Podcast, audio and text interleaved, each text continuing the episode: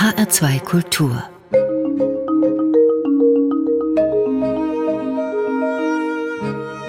Doppelkopf am Tisch heute Evelyn Zupke, ehemalige DDR-Bürgerrechtlerin und erste Bundesbeauftragte für die Opfer der SED-Diktatur. Herzlich willkommen. Gastgeberin des heutigen Doppelkopfs in H2 Kultur ist Susanne Pütz. Evelyn Zupke, womit Sie sich jeden Tag als Bundesbeauftragte für die Opfer der SED-Diktatur beschäftigen, das ist für viele Menschen schon längst Geschichte, etwas, was mit Ihnen scheinbar nicht mehr viel zu tun hat. Wie lebendig ist denn für Sie diese Geschichte? Ja, die Geschichte der SED-Opfer der Opfer der SED-Diktatur ist für mich natürlich noch sehr lebendig und ich bin jetzt seit fast eineinhalb Jahren im Amt und sehe, wie viel Bedarf es eigentlich noch gibt. Vor 30 Jahren kamen die ersten Rehabilitierungsgesetze auf den Weg und man muss natürlich sagen, es gab keine Blaupause, keine Vorlage für die Aufarbeitung einer Diktatur und da ist es ganz logisch, dass in den Jahren, Jahrzehnten immer noch wieder auch äh, Anpassungsbedarf entsteht. Und äh, ich bin natürlich sehr froh, dass im letzten Jahr die neue Bundesregierung viele der Forderungen oder der äh, Probleme, die ich in meinem ersten Bericht, den ich der Bundesregierung vorgelegt habe, zum 9. November letzten Jahres aufgegriffen wurden im Koalitionsvertrag. Und ähm, das hat auch eine gute Resonanz bei den Opfern der SED-Diktatur gefunden. Aber das ist der eine Punkt, die konkrete Unterstützung für die Opfer. Der andere Punkt ist auch, dass diese Geschichte der Diktatur und was es für Menschen bedeutete, die in die Fänge dieses Repressionsapparates und der gelenkten Justiz gerieten, ist in der Gesellschaft aus meiner Sicht überhaupt noch nicht weit genug verbreitet, wozu viele Aspekte gehören, unter anderem auch der Bildungsaspekt. Wir werden genau darüber im Laufe dieser Stunde noch sprechen. Erstmal noch eine ganz andere Frage. Sie haben selbst nach der Wende nicht nur Ihre eigene Geschichte im Gepäck gehabt, sondern Sie sind damals auch den ja, Schatten der Vergangenheit direkt begegnet, denn einer Ihrer Kollegen im Nachwende Berlin war mehr als nur systemtreu in der DDR unterwegs gewesen. Wem sind Sie da begegnet und was hat das damals bei Ihnen ausgelöst?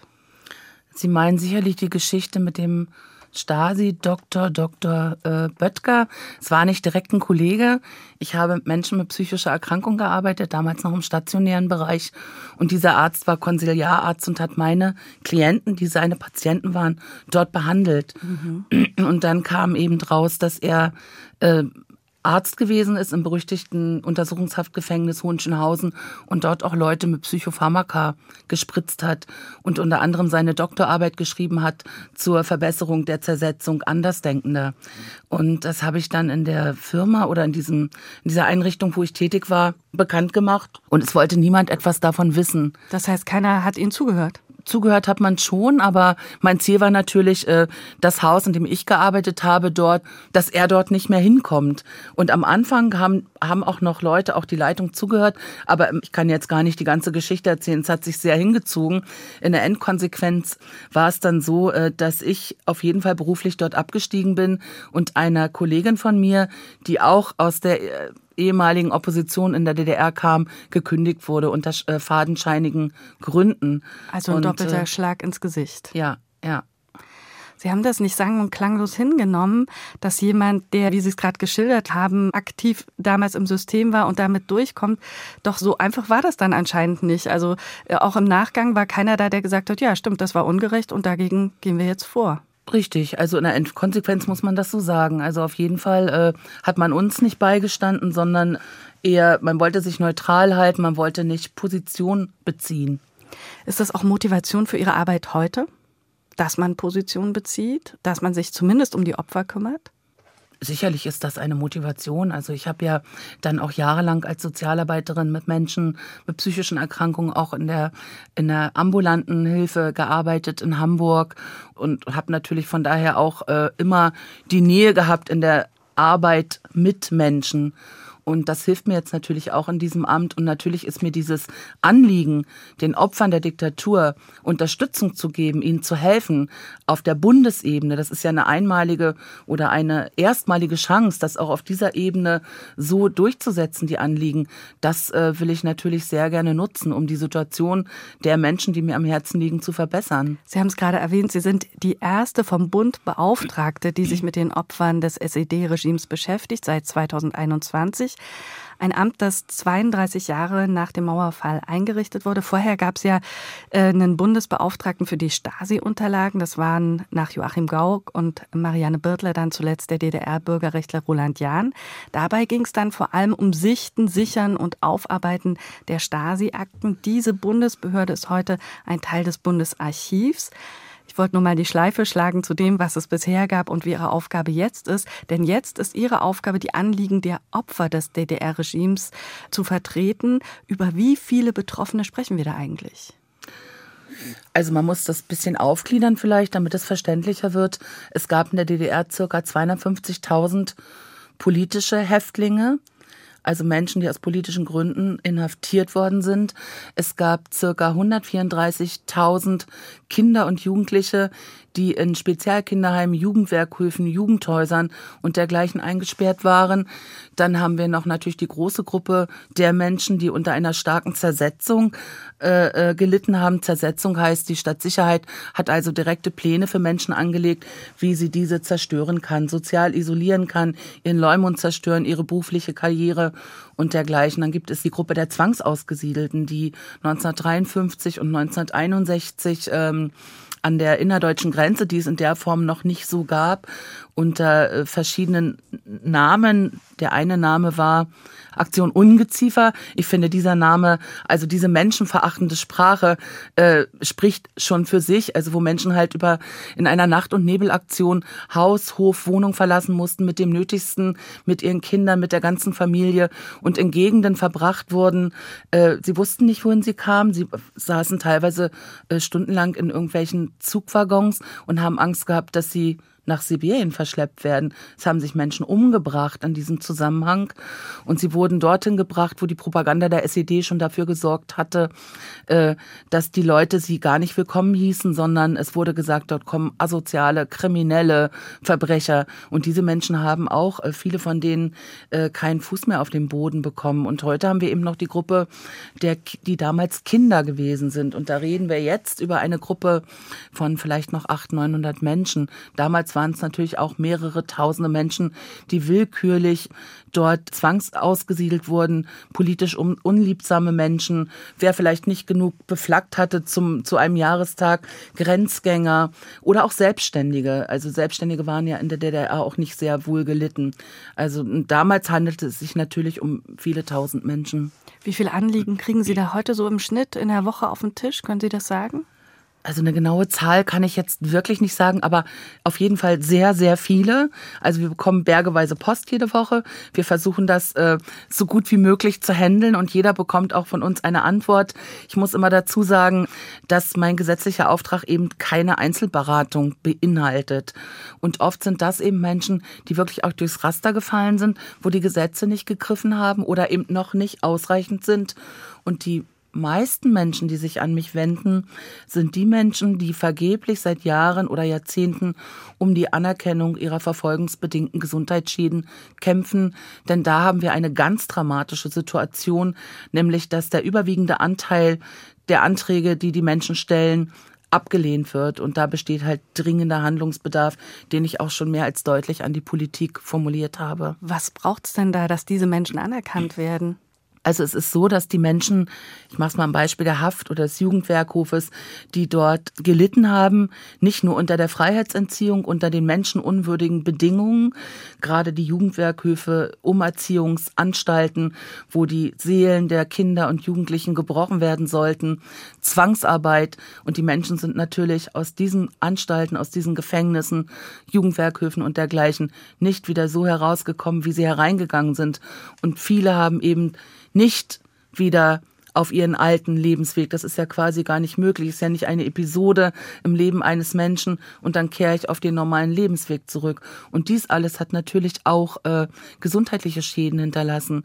Also zum Beispiel die posttraumatische Belastungsstörung und Depression, Angststörungen, soziale Phobien, aber eben auch körperliche Erkrankungen, die auch gerade äh, auf diese unmenschlichen Bedingungen, was was äh, Hygiene Ernährung und so weiter, aber eben auch die Zwangsarbeit. Da denke ich äh, ganz oft an die jungen Männer, die im Chemiedreieck Leuna-Bitterfeld mit bloßen Händen Quecksilberschlamm aus der Erde holen mussten. Und da gibt es natürlich eine eine unzählige Reihe von Erkrankungen. Und wenn man rehabilitiert ist, strafrechtlich zum Beispiel, dann kann man beim Versorgungsamt einen Antrag stellen auf die Anerkennung der verfolgungsbedingten Gesundheitsschäden. Nur die Versorgungsämter und auch die Sozialgerichte, wenn die Menschen diesen Weg dann gehen, erkennen diesen Zusammenhang oft nicht an, sodass die Betroffenen in der Situation sind, diese Kausalität nachweisen zu müssen. Also noch und das scheitert. Beweisen. Genau, ja. beweisen. Sie finden sich wieder in einer Ohnmachtsposition. Sie werden retraumatisiert, auch durch unwürdige Befragungsmethoden.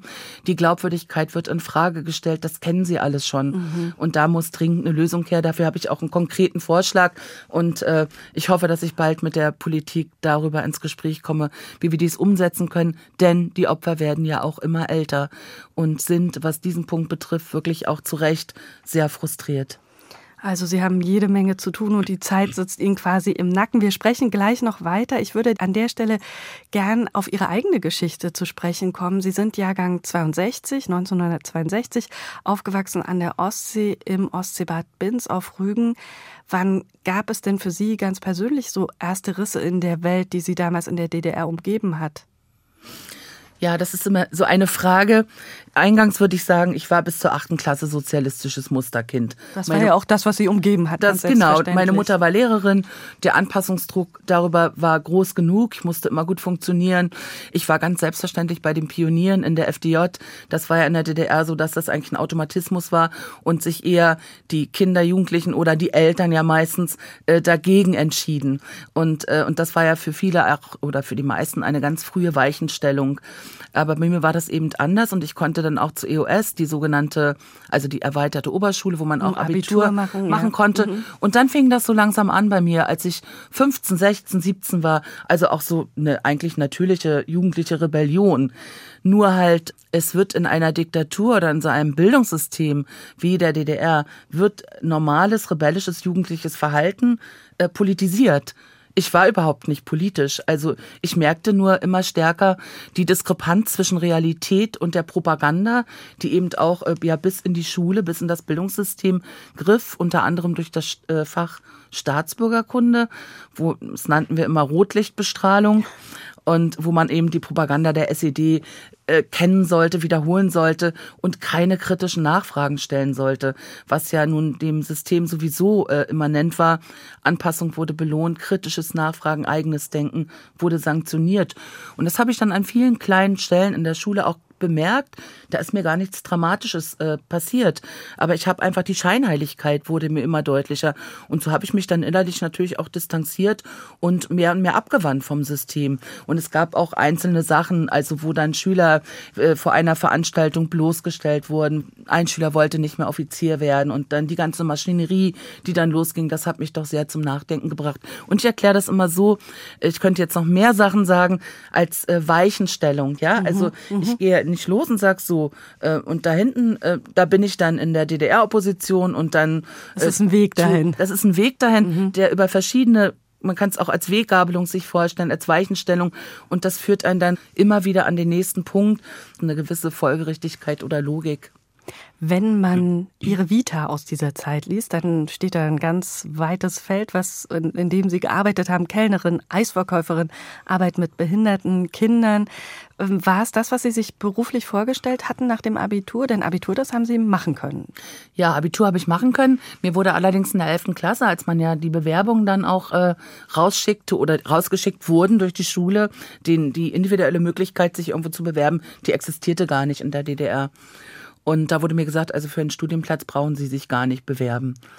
Und ich muss aber dazu immer sagen, ich wollte auch nicht mehr. Also ich habe gedacht, nee, also so weit wie möglich weg von dem System. Und das System war für mich bis dahin das Bildungssystem. Und ich wusste, selbst wenn ich jetzt hätte irgendwie studieren können. Sie wären die, immer wieder gefangen die, gewesen. diese Anpassung war ich mhm. einfach nicht mehr bereit zu leisten. Und deswegen habe ich beim, äh, nach dem Abitur als Kellnerin zunächst angefangen zu arbeiten. Bevor wir nämlich weitersprechen, haben Sie eine Musik für uns, Musik aus den 70er Jahren mit der Klaus-Renft-Kombo, einer der bekanntesten Bands in der DDR. Was haben Sie uns mitgebracht? Als ich wie ein Vogel war. Und das ist ein Lied, das Sie berührt. Warum? Ja, also das Lied ist berührt mich wie auch viele andere Lieder. Die Auswahl fällt immer schwer, weil natürlich als DDR, gelernter DDR-Bürger, wie man ja immer so schön sagt, hat man gelernt, zwischen den Zeilen zu lesen. Und dieses Lied hat natürlich ganz viele Metaphern, wenn man dazuhört, was passiert, wenn man nicht angepasst ist. Spricht auch eine gewisse Melancholie und Einsamkeit daraus. Also das hat mich immer berührt. Und wir haben das natürlich auch immer gehört, irgendwo, irgendwie.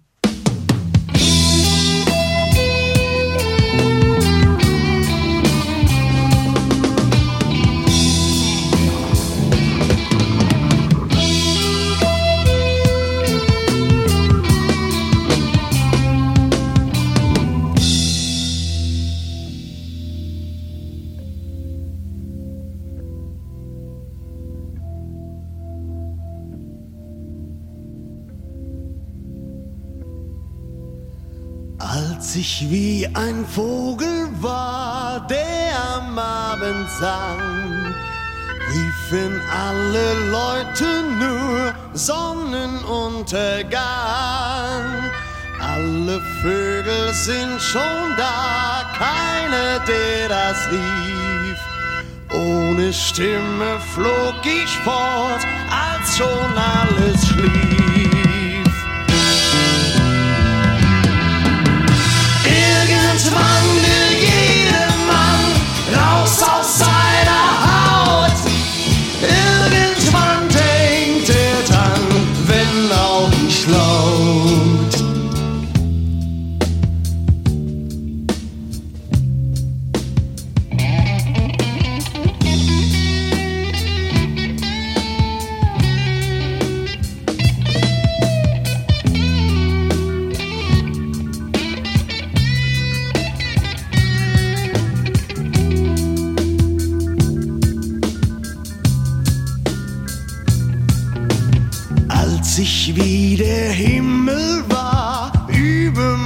Überm Rosenstrauch, setzte manche sich und sprach, Rosen blühen auch.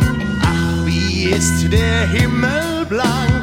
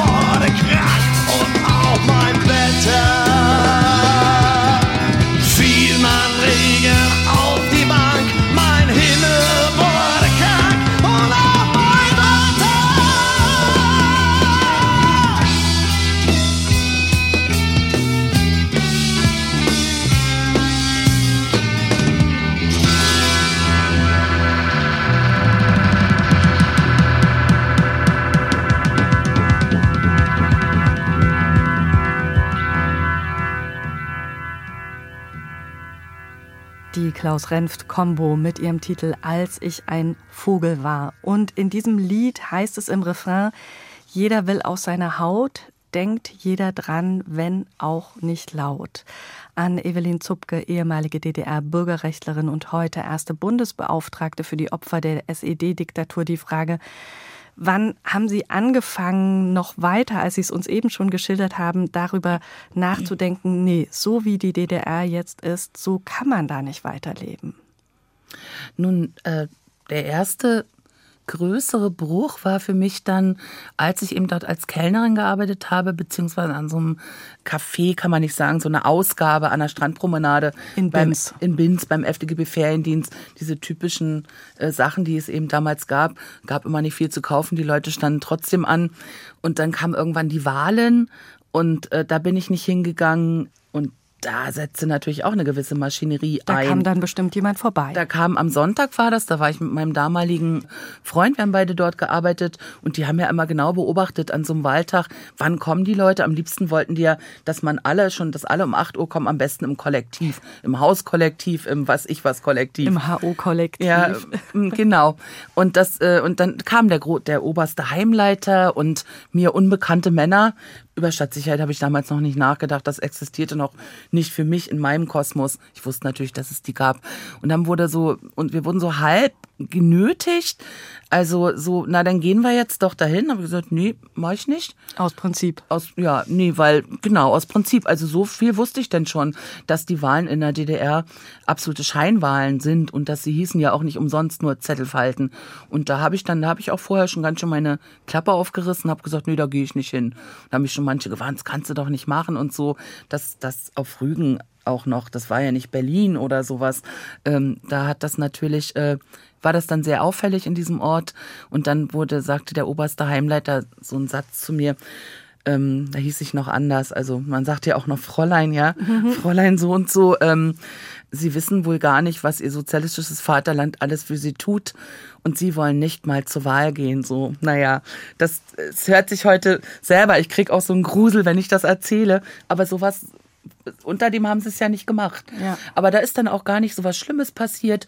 So ein paar Kollegen haben sich abgewandt, weil sie natürlich Angst hatten, um mit solchen Leuten im Kontakt zu sein. Da könnte ja was kleben bleiben an mir. Andere fanden es ganz gut, aber haben es sich nicht getraut zu sagen. Und es gab dort beim FDGB-Ferndienst halt noch eine andere Episode, aber die finde ich immer noch eher lustig, auch wenn ich ein bisschen Konsequenzen zu tragen hatte. Ich hatte da auf dieser Terrasse, die wir bewir- bewirtschaftet hatten, hatten wir auch so Lautsprecher und ich hatte bei den Handwerkern einen Freund, der hatte noch, der hatte so, naja, wie man damals hatte, diese großen Tonbandgeräte und er hatte immer auch Westmusik und er hatte unter anderem, das muss dann wohl 83 oder 84 gewesen sein, Udo Lindenberg den Sonderzug nach Pankow. Und das war natürlich verboten in der DDR. Und dann, ähm, naja, mich hat's auch immer mal überkommen. Irgendwie habe auch manchmal wahrscheinlich ziemlich gern provoziert, muss ich gestehen. Und den Spaß wollte ich mir nicht nehmen lassen. Das Lied habe ich dann eingelegt und habe das über den Bereich der Strandpromenade, der durch diese Anlage beschallt werden konnte, beschallt und ähm, und dann blieben die Leute natürlich stehen. Man konnte an den verschiedenen Gesichtern, an den Reaktionen ablesen, kannten die das Lied oder nicht erstmal. Wenn sie es kannten, entweder äh, heimliche Freude oder auch manche haben es auch haben sich auch offen gefreut oder eben Beschimpfungen, ja, so, ah, gibt's denn sowas? Und andere, die völlig da standen und gedacht haben, was ist das denn? Na, das blieb natürlich nicht unbemerkt, das ist ja ganz klar. Ich es wollte sagen, das ist bestimmt eine Aktion, die nicht ohne Folgen Nein, nein, geblieben dann musste ist. ich wieder beim äh, einen der obersten Heimleiter antanzen und äh, was habe ich denn bekommen? Natürlich äh, viel Schimpfe und 20 Prozent Lohnabzug und eine Ab, heute würde man sagen Abmahnung. Ich glaube, das hieß damals anders. Ja, das sind so Sachen, die dann eben, äh, was auch so wieder diese Weichenstellungen sind, die dann mich letzten Endes dann nach Berlin geführt haben über den Weg, dass ich dann irgendwann auch mit der Gastronomie Schluss gemacht habe. Das war dann doch für eine Zeit war das ganz gut, weil ich habe mich da sehr frei gefühlt. Ich war weg von meiner Mutter, ich war weg von von irgendwelchen Leuten, die äh, politisch irgendwas von mir wollten oder Bekenntnisse wollten, aber es hat dann doch nicht ganz gereicht. So ein bisschen auf der, ich war ja auch noch sehr jung, Suche nach dem Sinn des Lebens und so weiter. Dadurch habe ich mir dann die Kirche als Arbeitgeber gesucht und habe auch ja öfter dann mal mich in Kirchenkreisen dort aufgehalten und kam über diesen Weg eigentlich dann als pflegerische Hilfskraft nach Ducherow, das ist bei Anklam, in ein äh, Heim der Diakonie für geistig behinderte Menschen. Und dort habe ich eine Fernausbildung angefangen, die es eigentlich im Osten nicht gab, nur im Westen Heilerziehung. Und die habe ich begonnen und kam dann, mein, ich hatte dann schon einen kleinen Sohn, der dann ein Jahr alt war, als ich 1987 mit ihm nach Berlin gegangen bin. Also einen Freiraum gesucht. Und die Kirche war zweifelsfrei zu DDR-Zeiten ein Freiraum. Ja, die Kirche war natürlich, äh, bot da schon ganz andere Möglichkeiten, war ein Freiraum und man konnte eben Gleichgesinnte treffen. Also in Ducherow, da würde ich das jetzt noch nicht so unterschreiben, aber es war trotzdem, man konnte trotzdem freier reden. Aber natürlich in Berlin, als ich dann in der Stephanus Stiftung angekommen war, in, in Berlin gab es ja wie auch in anderen größeren Städten der DDR einige oppositionelle Gruppen und ich habe mich halt dem Weißenseer Friedenskreis dort angeschlossen, der schon länger existierte auch. Sie sind auch mehrfach verhaftet worden. Nein, wir wurden, das nannte man Zuführung. Also um korrekt zu bleiben. Das war, wir haben ja den Wahlbetrug dann aufgedeckt. Also das Thema Wahlen hat mich irgendwie. 1987 war das. Das war 89. 89. Am 7. Mai 1989 haben wir lange vorbereitet, war eine wirklich stabsmäßig organisierte Aktion unter den Augen der Stadtsicherheit, die uns von Anfang an ganz klar beobachtete, aber nicht so massiv eingriff, sag ich mal, dass wir das Projekt, was wir uns vorgenommen, nicht umsetzen konnten. Aber wir wurden natürlich äh, äh, regelmäßig ab, ab dem Frühjahr 89 abgeholt zu Verhören und wurden ermahnt oder wir wurden, na, ermahnt ist ein bisschen niedlich ausgedrückt, also schon auch unter Druck gesetzt, auch mit den Kindern. Viele von uns hatten kleine Kinder. Na, wir sollten mal aufhören damit, was wollen wir überhaupt? Und äh, sie wollen, denken Sie doch auch mal an Ihren Sohn in meinem Fall. Ne? Und äh, das war natürlich auch bedrohlich, aber wir wollten das unbedingt, unbedingt umsetzen, dass wir das nachweisen konnten. Das wäre eine eigene Sendung, wenn ich das erzählen sollte, mhm, wie wir das gemacht haben. Es ist uns ja auch gelungen. Und dann haben wir äh, ab dem, wir haben dann viele Sachen gemacht, Eingaben geschrieben, Strafanzeigen wegen Wahlbetrugs gestellt, denn man staune und höre, im Wahlgesetzbuch der DDR stand unter Paragraph 20, Wahlbetrug ist strafbar. Das heißt, Sie haben quasi denen das Leben sehr schwer gemacht. Sie haben auf sich aufmerksam gemacht gemacht. Sie wollten mehr. Sie wollten einfach gehört werden. Richtig. Wir wollten auf diese Missstände aufmerksam machen und wir hatten gehofft, dass wir mit dem Thema Wahlen viele Leute hinterm Ofen vorlocken, weil wir brauchten auch ganz viele Menschen für dieses Projekt, um das nachzuweisen, der Besuch der Wahllokale und so weiter. Und das ist, diese Rechnung ist aufgegangen. Es war, die Zeit war einfach reif für so ein Projekt, sodass sich mehr Leute auch getraut haben.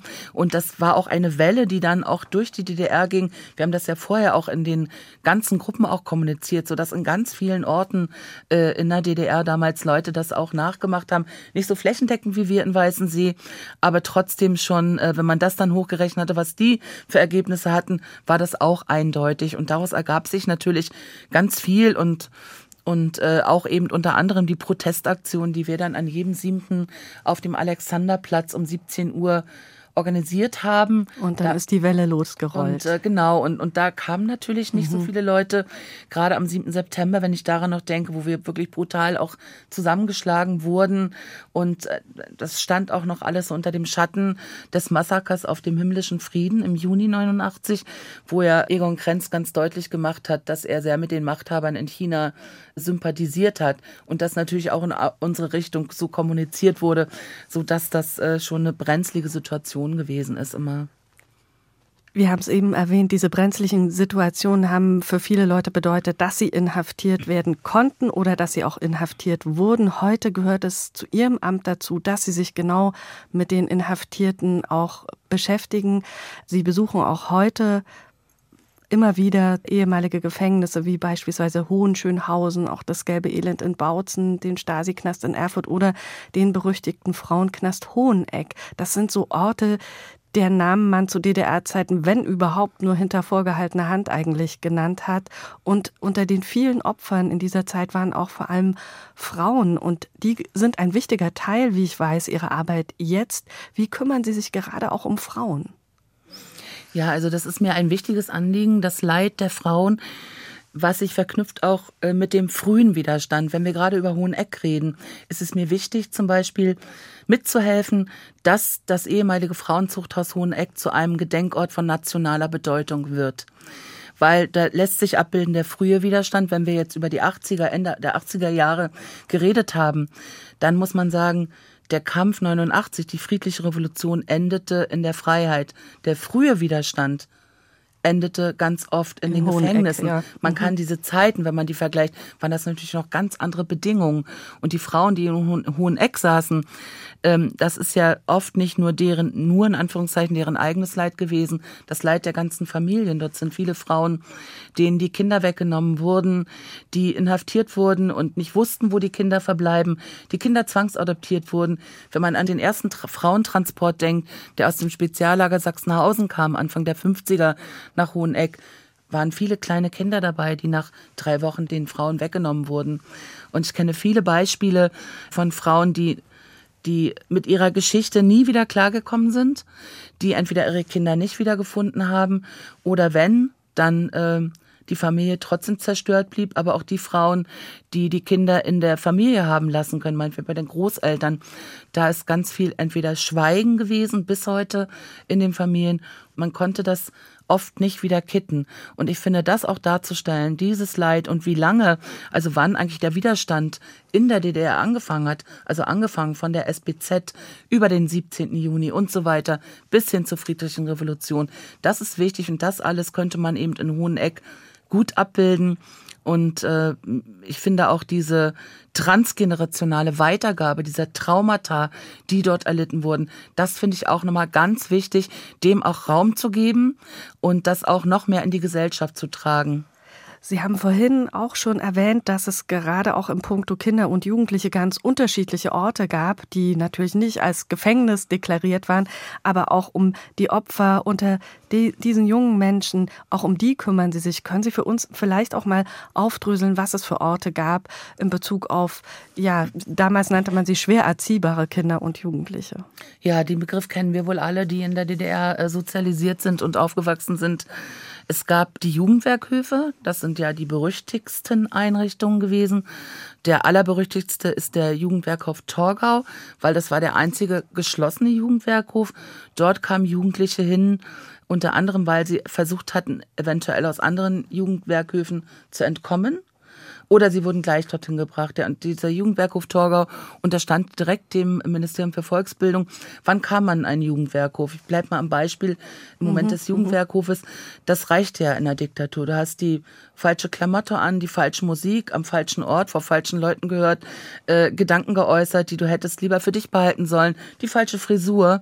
Das alles konnte es war nicht zwangsläufig so, aber konnte dazu führen, dass die Jugendlichen in die Fänge der Stadtsicherheit und der gelenkten Justiz gerieten. Und was sie dann dort erlebten, das hätte sich, also jeder beschreibt, das hätte ich mir nie vorstellen können. Also sie kamen an, sie wurden kahlgeschoren, sie wurden unwürdigst untersucht, sie äh, mussten, es waren militärische äh, Rituale, militärischer Drill, der dort stattfand. Es gab äh, so Gruppenerziehung, also die haben das auch so perfide gemacht, dass die so Gruppen gemacht haben und da musste dann auch einer der, der Aufpasser der sein, ja, der ja, Schwächere ja. und mhm. der Stärkere. Also das waren Sachen, äh, die wo die allerwenigsten das gut verwunden haben. Und Spezialkinderheime waren auch wieder, äh, da gab es dann wieder verschiedene Unterformen. Also das ist ein sehr kompliziertes äh, System gewesen. Das war dann nicht wie im Jugendwerkhof und auch nicht geschlossen, aber auch dort waren es äh, rigide Erziehungsmethoden und immer allen voran war, die Kinder und Jugendlichen sollten zum sozialistischen Menschen erzogen werden. Und es betraf tatsächlich auch Kinder, äh, wenn wir über, über die Durchgangsheime zum Beispiel sprechen. Das waren jetzt Kinder, wo die aus vielleicht auch, es gibt, gab ja auch in der DDR natürlich Gründe, warum Kinder in ein Heim kommen äh, mussten, weil es zu Hause eben nicht ging oder weil niemand die Bedingungen da war. nicht so ja? waren. Mhm. Und, und dann wurden auch kleine Kinder in ein Durchgangsheim gesteckt, bevor sie dann andere Plätze äh, zugewiesen kamen. Und in diesen Durchgangsheimen herrschten für kleine Kinder, da kann man sich Bilder angucken. Das waren Knastzellen mit Doppelstockbetten, unvergitterten Fenstern.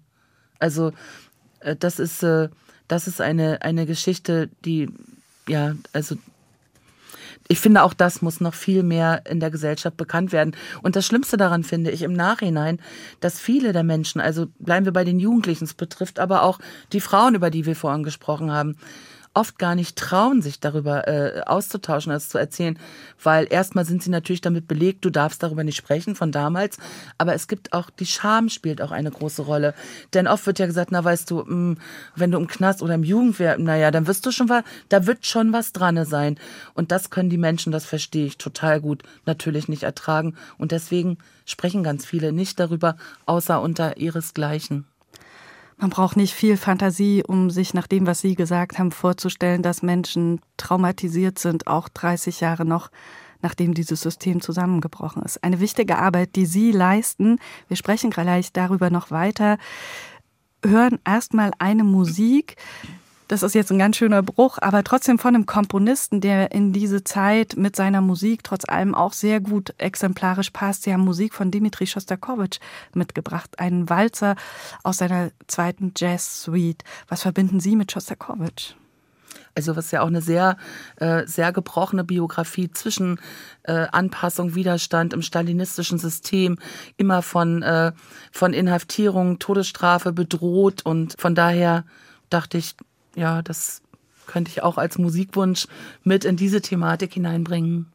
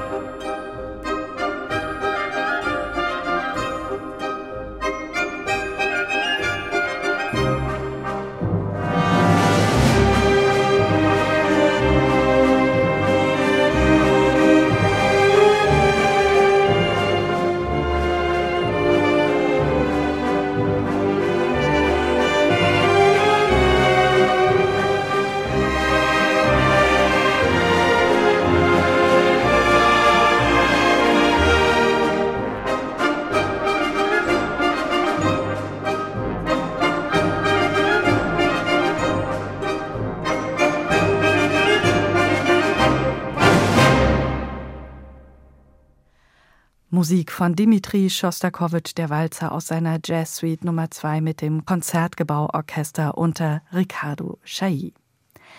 Sie hören die Sendung Doppelkopf in H2 Kultur und ich spreche heute mit der ehemaligen DDR-Bürgerrechtlerin Evelyn Zupke. Seit 2021 sind Sie die erste SED-Opferbeauftragte des Bundes. Was konkret versuchen Sie dabei umzusetzen? Sie haben vorhin schon erwähnt, mit Einzelschicksalen setzen Sie sich weniger auseinander, sondern Sie versuchen, größere Dinge auf den Weg zu bringen. Was ist das? Ja, die größeren Dinge sind halt die, am 9. November habe ich dem Bundestag den ersten Bericht vorgelegt und da habe ich schon die ersten Bedarfe formuliert und viele von diesen Dingen, die ich dort formuliert habe, sind, und dafür bin ich wirklich erstmal sehr dankbar, im Koalitionsvertrag aufgegriffen worden.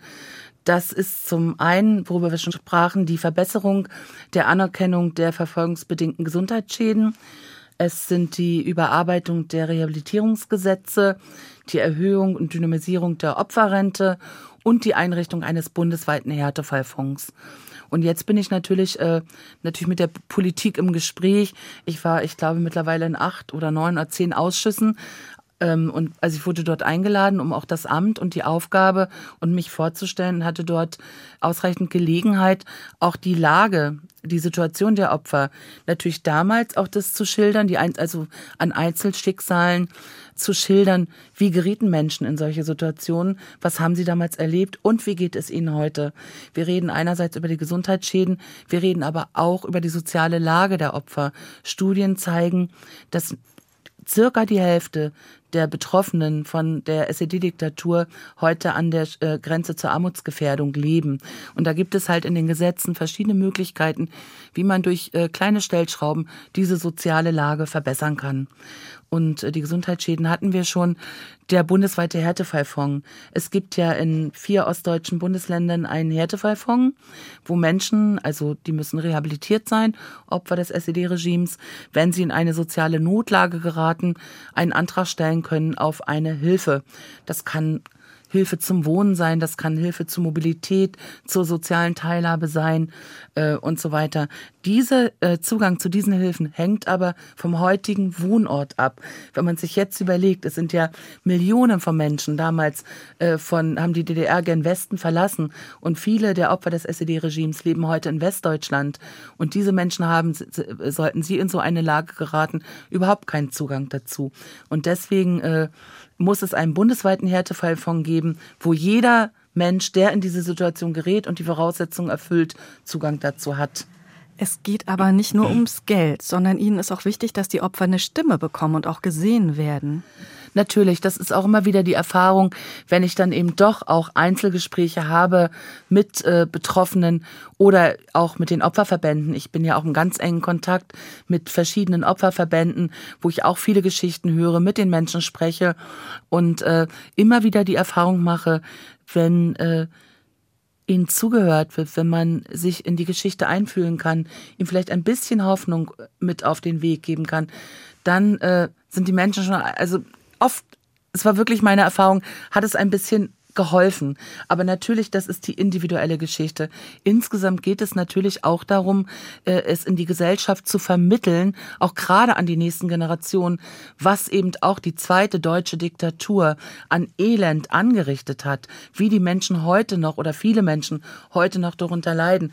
Und das geht außer über Öffentlichkeitsarbeit natürlich Medien, Interviews wie dieses zum Beispiel, vor allem über die Bildung aus meiner Sicht. Also ich würde mir wünschen, zum Beispiel, dass jeder Schüler, jede Schülerin, die die Schule verlässt, einmal in ihrer Schulzeit, so wie es auch selbstverständlich ist äh, zur, zum Nationalsozialismus, auch zur zweiten eine Gedenkstätte der zweiten deutschen Diktatur besucht haben muss. Und, und das ist äh, mindestens oder wahrscheinlich noch viel wichtiger, es muss, soweit es noch nicht Teil in den Lehrplänen ist, was was aber überwiegend wohl äh, der Fall ist. Nur die Umsetzung, daran hapert das noch. Also es liegt sehr viel am Engagement des einzelnen Lehrers. Inwieweit behandle ich dieses Thema SBZ, DDR-Diktatur? Und aus meiner Sicht muss es prüfungsrelevant werden, um das einfach abzusichern, dass es auch vermittelt wird. Und das wäre ja heutzutage so viel einfacher, weil im Prinzip die Geschichte noch so greifbar ist. Genau, wir haben noch Zeitzeugen. Dazu gehört natürlich auch, Digitalisierung muss vorangetrieben werden. Also einmal unter dem Aspekt der nächsten Generation, weil die eben ein ganz anderes Verhalten haben, um, um sich Inhalte anzueignen. Und weil natürlich es irgendwann keine Zeitzeugen mehr geben wird. Und es gehört für mich auch dazu, dass nochmal auch, äh, einerseits ist es auch eine Vermittlung in die Gesellschaft, andererseits ist es auch eine konkrete Hilfe für die Opfer Opfer, wenn äh, Behörden, Ämter, Gerichte, Ärzte, Psychologen da muss auch mehr Expertise rein, dass wenn sie auf diese Menschen treffen, sie besser mit denen umgehen können. Sie sind damit ja auch im Gespräch. Sie sind ja in ganz Deutschland unterwegs und Sie reden ja. Sie reden mit Menschen, die betroffen sind, aber Sie reden ja auch mit vielen Nicht-Betroffenen, um sie dafür zu sensibilisieren, oder? Ja, natürlich. Also das ist auch ein Teil meiner meines Amtes, meiner Tätigkeit, dass ich äh, reise, also einmal natürlich in die Gedenkstätten, Opferverbände besuche und so weiter, Veranstaltungen, Kongresse und ich war zum Beispiel auch, das ist mir auch sehr wichtig, in Westdeutschland. Ich rede immer von der gesamtdeutschen Perspektive, weil ich glaube, dass die Aufarbeitung und auch die äh, Sachen, die wir noch für die Opfer der SED-Diktatur verbessern müssen, eine gesamtdeutsche Aufgabe ist. In Niedersachsen war ich, dort gibt es ein, ein Netzwerk, die sich mit diesem Thema beschäftigen, also in Zusammenarbeit mit Sachsen-Anhalt, mit der dortigen Landesbeauftragten. Da läuft ganz viel, da läuft auch Beratung. Ich war in Hessen bei einem CDU-Landesverband, habe dort mit äh, Interessierten, mit Betroffenen gesprochen und das sind natürlich auch alles Wege, dies weiter zu vermitteln und äh, diejenigen, die jetzt nicht als Betroffene dort sind, sondern einfach weil sie das Thema interessiert, weil sie davon schon mal was gehört haben, äh, da stoße ich eigentlich immer auf sehr viel Interesse und teilweise auch natürlich auf Erstaunen und Erschrecken, wenn ich dann die Geschichten erzähle. Genau nach diesen Geschichten möchte ich Sie noch mal fragen. Davon hören Sie ja jede Menge, wenn Sie unterwegs sind und vor allem gerade auch mit Opfern sprechen. Wie nah geht Ihnen das, wenn Sie das hören?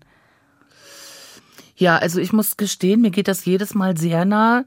Und wenn ich äh, wie es jetzt ja auch öfter vorkommt, Reden halte oder Grußworte. Und dort baue ich auch immer Beispiele ein.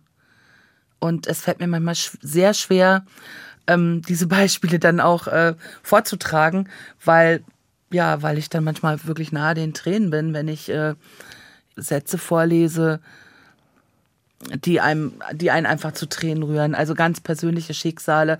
Oder auch zum Beispiel habe ich neulich äh, einen kurzen Fall, also kurze Zitate sind das dann, oder ich stelle den Fall so vor, ohne Zitat, äh, ein junger Mann zu seiner Mutter gesagt hat, nur weil du in den goldenen Westen wolltest, äh, hatte ich im Kinderheim niemand, der mich zugedeckt hat. Also das sind so Sachen, ja, oder oder die Frauen von Hoheneck, da höre ich auch also so viele Geschichten, auch mit den Kindern, wie fremd die Kinder denen gewesen sind und äh, äh eine Frau aus Hoheneck, die mit ihrer Schwester gemeinsam inhaftiert wurde, die hatten beide gleichaltrige Kinder und die kamen dann raus nach einem Jahr und die Kinder haben ihre Mütter nicht mehr erkannt, haben zur falschen Frau Mutter gesagt.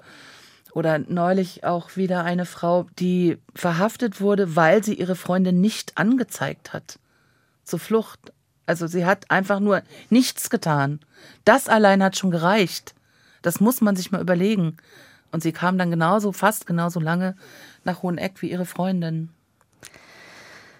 Können Sie eigentlich von all dem, was Sie dann auch, was Sie nochmal erleben, was Sie hören, können Sie davon einen Schritt zurücktreten oder nehmen Sie das alles mit nach Hause? Nein, ich kann davon zurücktreten. Also das habe ich natürlich auch durch meine äh, Jahre, jahrzehntelange Arbeit, also soziale Arbeit gelernt, dass ich ja auch dort immer im Kontakt mit Menschen war, auch im Dialog und viele Geschichten auch gehört habe, andere Geschichten, aber eben auch sehr persönliche Geschichten und das lernt man dann. Natürlich denke ich auch über das eine oder andere nach. Ich lese auch natürlich viel noch nach oder biografische Sachen oder Bücher, aber nein, das kann ich. Ich glaube, sonst könnte man das Amt nicht ausführen, wenn man da einfach einfach nur mitschwingt und mitfließt und, und weint oder so. Das geht natürlich nicht. Ich denke, eine gewisse Portion Empathie ist nötig und richtig und auch wichtig. Aber dann kann ich zurücktreten, dann nehme ich das nämlich alles mit. Und dann ist es eine Motivation für mich, irgendwie noch mehr äh, dafür zu tun oder die Politik noch mehr aufzufordern. Jetzt müssen wir endlich was tun. Das gehört zusammen. Also ich glaube, wenn man diese Geschichten geben mir auch Futter. Es hört sich jetzt vielleicht ein bisschen komisch an, aber äh, ja, dann weiß ich auch, warum ich das tue und ich weiß, warum es vor allem, warum es nötig ist. Ein gutes Wort am Ende unserer Sendung von Evelyn Zupke, der ehemaligen DDR-Bürgerrechtlerin und ersten Bundesbeauftragten für die Opfer der SED-Diktatur. Ich sage Ihnen ganz, ganz vielen Dank für Ihre Zeit und auch für Ihre Offenheit hier.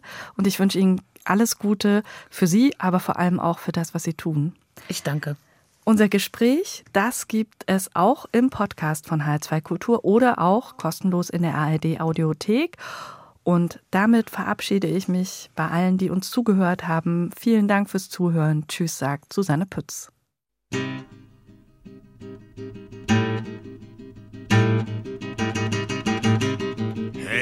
Grenzt du fröhlicher, kalter Krieger, ich glaube dir nichts, kein einziges Wort. Du hast ja die Panzer in Peking bejubelt, ich sah dein Gebiss beim Massenmord.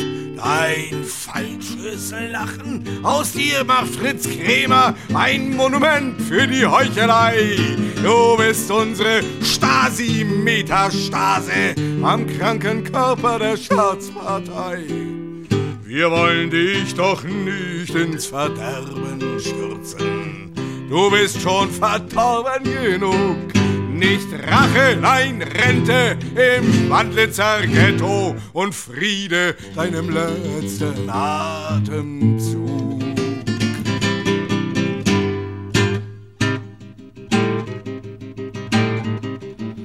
Hey Haarer, Professor Tapetenkote, ich glaube dir nichts, du verdorbener Greis. Jetzt nimmst du uns flott das Wort aus dem Munde mit neuen Phrasen, der alte Scheiß. Du bist ja selber nicht mehr zu retten und rettest auch nicht dieses kranke Land. Du hast deine Jugendträume verraten das Minetheke brennt an der Wand.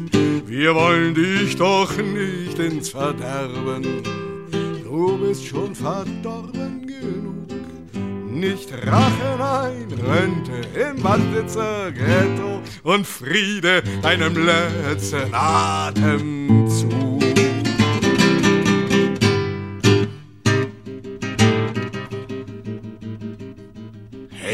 Mielke, du warst ein Spanienkämpfer? Ich glaube dir nichts, du warst privilegiert. Wir wissen, du hast die Trotzkisten und andere Genossen feig hinter der Front liquidiert. Jetzt übst du mit uns diese blutigen Spiele, Pogrome zum 40. Jahrestag in Prenzlauer Berg, in Leipzig und Dresden. Nichts wird dir vergessen, kein einziger Schlag. Wir wollen nicht mal dich ins Verderben stürzen. Du bist schon verdorben genug.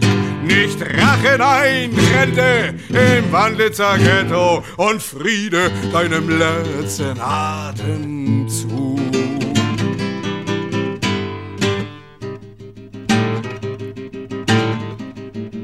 Schnitzler, du elender Sudelene, sogar wenn du sagst, die Erde ist rund, dann weiß jedes Kind, unsere Erde ist eckig. Du bist ein gekaufter, verkommener Hund und wirst du bald unter der Erde liegen. In dich gehen nicht mal mehr die Würmer rein. Der muss jetzt im Grab noch die Würmer belügen, wird stehen auf deinem Marmorstein.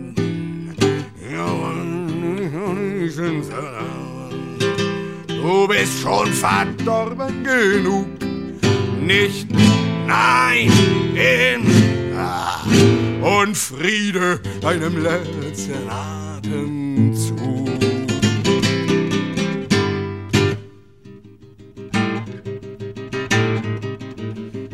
Honey, du gingst aus Gesundheitsgründen. Ich glaube dir nichts und auch nicht dies. Die schlimmste Krankheit, die hattest du immer. Die stalinistische Syphilis. Ich hab dich gefürchtet und hab dich verachtet. Und trotzdem bleibt da ein Rest von Respekt. Es haben dich die verfluchten Faschisten elf Jahre in Brandenburg eingesteckt. Wir wollen dich doch nicht ins Verderben. Du bist schon verdorben genug. Nicht Rache, nein, Rente im Wandlitzer Ghetto und Friede deinem letzten Atemzug.